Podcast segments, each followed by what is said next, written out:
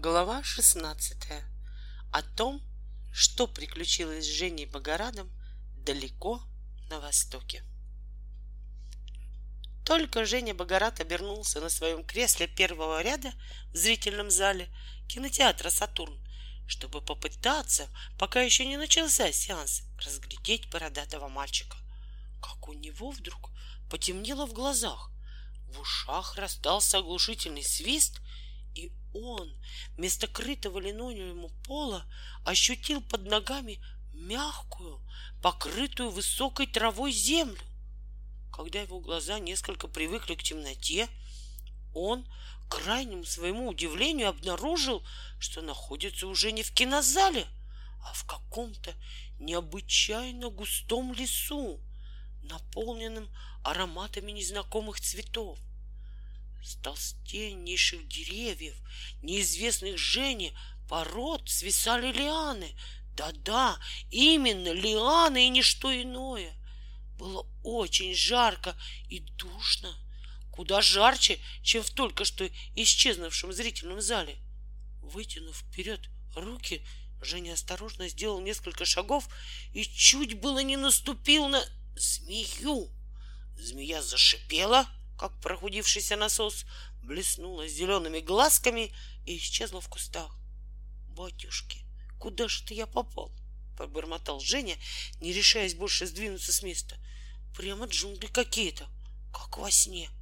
«Ну да», — обрадовался он, — «ну, конечно, все это мне снится. Просто я все вижу во сне. Сплю и вижу». Кому из наших читателей не случалось видеть такие сны? Когда ты ясно отдаешь себе отчет, что все это происходит с тобой не наяву. Большое удовольствие видеть такой сон. Опасности тебе нипочем.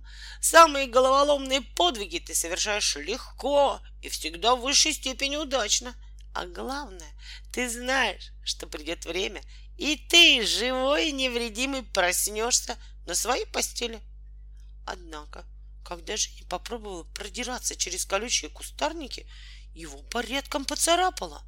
А так как боль испытывать неприятно, даже если ты знаешь, что все это с тобой происходит во сне, то Женя решил вздремнуть до утра. Он проснулся, когда высоко над его головой, в просвете между кронами деревьев, уже ослепительно сияло бледно-голубое жаркое небо.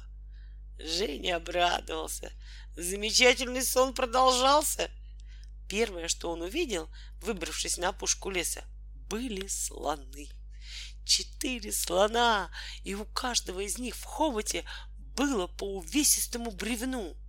На переднем слоне сидел тощий и смуглый полуголый человек в белом тюрбане. Вдали вились дымки небольшой деревушки. Теперь уже Богораду стало ясно, что ему именно снится. Ему снилась Индия. Это было само по себе просто замечательно, но самое замечательное было еще впереди. «Кто ты такой?» — сухо осведомился у Жени погонщик слонов. «Англичанин? Португалец? Американец?» «Что вы!» — отвечал ему Женя на ужасном английском языке. «Я русский! Руси!» Для верности он ткнул себя в грудь. «Хинди, Руси! Пхай, пхай!» Что тут с погонщиком сделалось? Лицо его расплылось в широчайшей улыбке, и он закивал головой с такой силой, что тюрбан только чудом не слетел на землю. Затем он заставил своего слона стать на передние колени, взял Женю к себе, и вся кавалькада, торжественно покачиваясь, продолжала свой путь к деревне. По дороге им встретилось несколько ребятишек. Погонщик им что-то прокричал. Ребята раскрыли рты и вытаращили глаза, упиваясь лицезрением живого, самого натурального советского мальчика. Потом они с пронзительными воплями, приплясывая на бегу, кинулись, сломя голову, в деревню. И когда туда прибыл на головном слоне ученик 7 Б-класса 124-й Московской средней школы Богорад Евгений, на единственную улочку деревни уже высыпало все наличное население от мала до велика. Вот это была встреча! Женю с почетом сняли со слона, с почетом вели под навес и первым делом накормили, что было более чем кстати. Оказывается, что и во сне ему хотелось кушать. Подумать только, какой ему снился реальный сон. Потом к нему подходили и жали руку. Потом все спели протяжную-препротяжную индийскую песню. А Женя по мере сил подпевал, и это всем ужасно понравилось. Потом Женя запел гимн демократической молодежи, и его подхватили несколько деревенских парнишек и девчат, а все остальные по мере сил своих подпевали.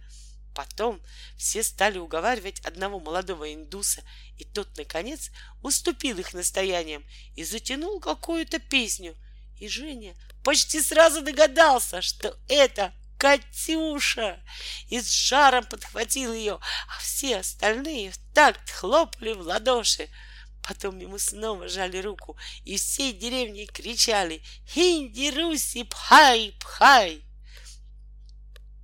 Когда все немножко угомонились, с Женей всей деревни повели разговор. А так как и он, и жители деревни не шибко владели английским языком, то потребовалось немало времени, чтобы узнать у Жени, не хочет ли он, чтобы его поскорее переотправили поближе к Дели, в советское посольство. Но Женя не особенно торопился. И в самом деле, зачем человеку торопиться, когда ему снится такой интересный и приятный сон? Он и оглянуться не успел, как пришли делегаты из соседней деревни и повели дорогого советского гостя к себе. И в этой деревне, и в трех других, где он успел побывать на этот замечательный день, все повторилось, как в первой. В третьей деревне он заночевал. А лишь только рассвело, его уже ожидали делегаты из четвертой. Здесь-то и пришлось Жене маленечко постонать. Попробуйте не стонать, когда сотни дружественных рук качают тебя с криками «Хинди, Руси, пхай, пхай!» и от полноты чувств подбрасывают тебя чуть ли не под самые облака. К счастью, вскоре затарахтел попутный грузовичок, на котором Женя должен был поехать до ближайшей железнодорожной станции. Кругом толпились улыбавшиеся жители деревни, пожимали раскрасневшемуся Жене руки, обнимали его. Две девочки примчались с большим венком и надели его на шею страшно смутившемуся юному гостю. Трое мальчиков во главе с их учителем принесли ему в подарок большущую гроздь бананов. Учитель от имени всех жителей деревни пожелал Жене счастливого пути. Ребята попросили передать привет московским ребятам от индийских. И кроме того, попросили у него автограф, как если бы он был какой-нибудь знаменитостью. Конечно, он не мог им в этом отказать.